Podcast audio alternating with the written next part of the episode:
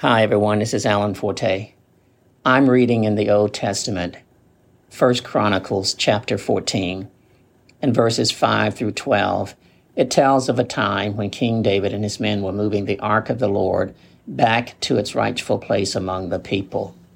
At one point, the cart carrying the ark almost fell over, so a man named Uzzah touched the ark, trying to keep it from falling. Verse 9 says, this is what happened to Uzzah. And when they came to Chidon's threshing floor, Uzzah put his hand out to hold the ark, for the oxen stumbled. The anger of the Lord was aroused against Uzzah, and he struck him because he put his hand to the ark, and he died there before God. Now David was angry at God for this because he thought Uzzah was doing a good thing. Uzzah probably did what any good man who wants to do good would have done even you and me. But what did he do? Uzzah acted presumptively. He presumed that he knew what to do, so he did it. Uzzah died that day in his mind, trying to do something right and do something good. I asked myself as I read this, why, Lord, did you have to kill him? He was doing what he was told to do. He was doing what he thought was right. The Lord responded by showing me that I was asking the wrong questions. He said to me, Ask yourself, Alan, this question Who do you think you are that you can ask God to explain his actions? You see, the Lord is God. He doesn't have to explain himself to me. Who am I to think that he should or that he would?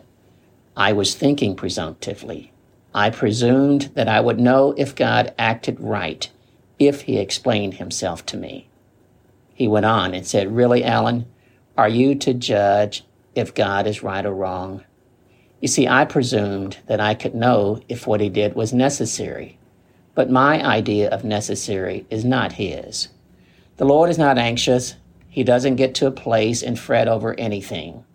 He does not worry about what's happening.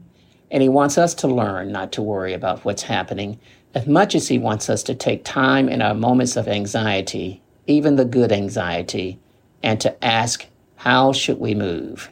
And that was the last thing he said to me. Instead, Alan, ask me how you should move sometimes. When you ask how to move, God will show you what to do. We may feel like there's no time to ask how, but God is all the time we'll ever need.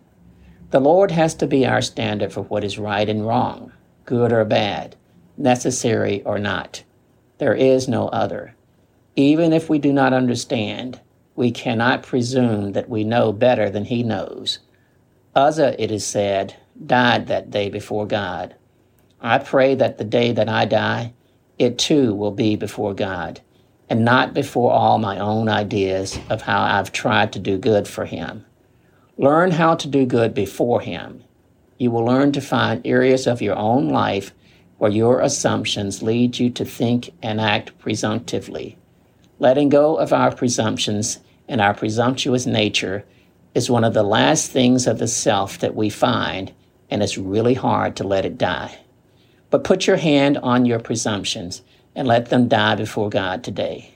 Free yourself from yourself so you don't entangle others with the things that entangle you.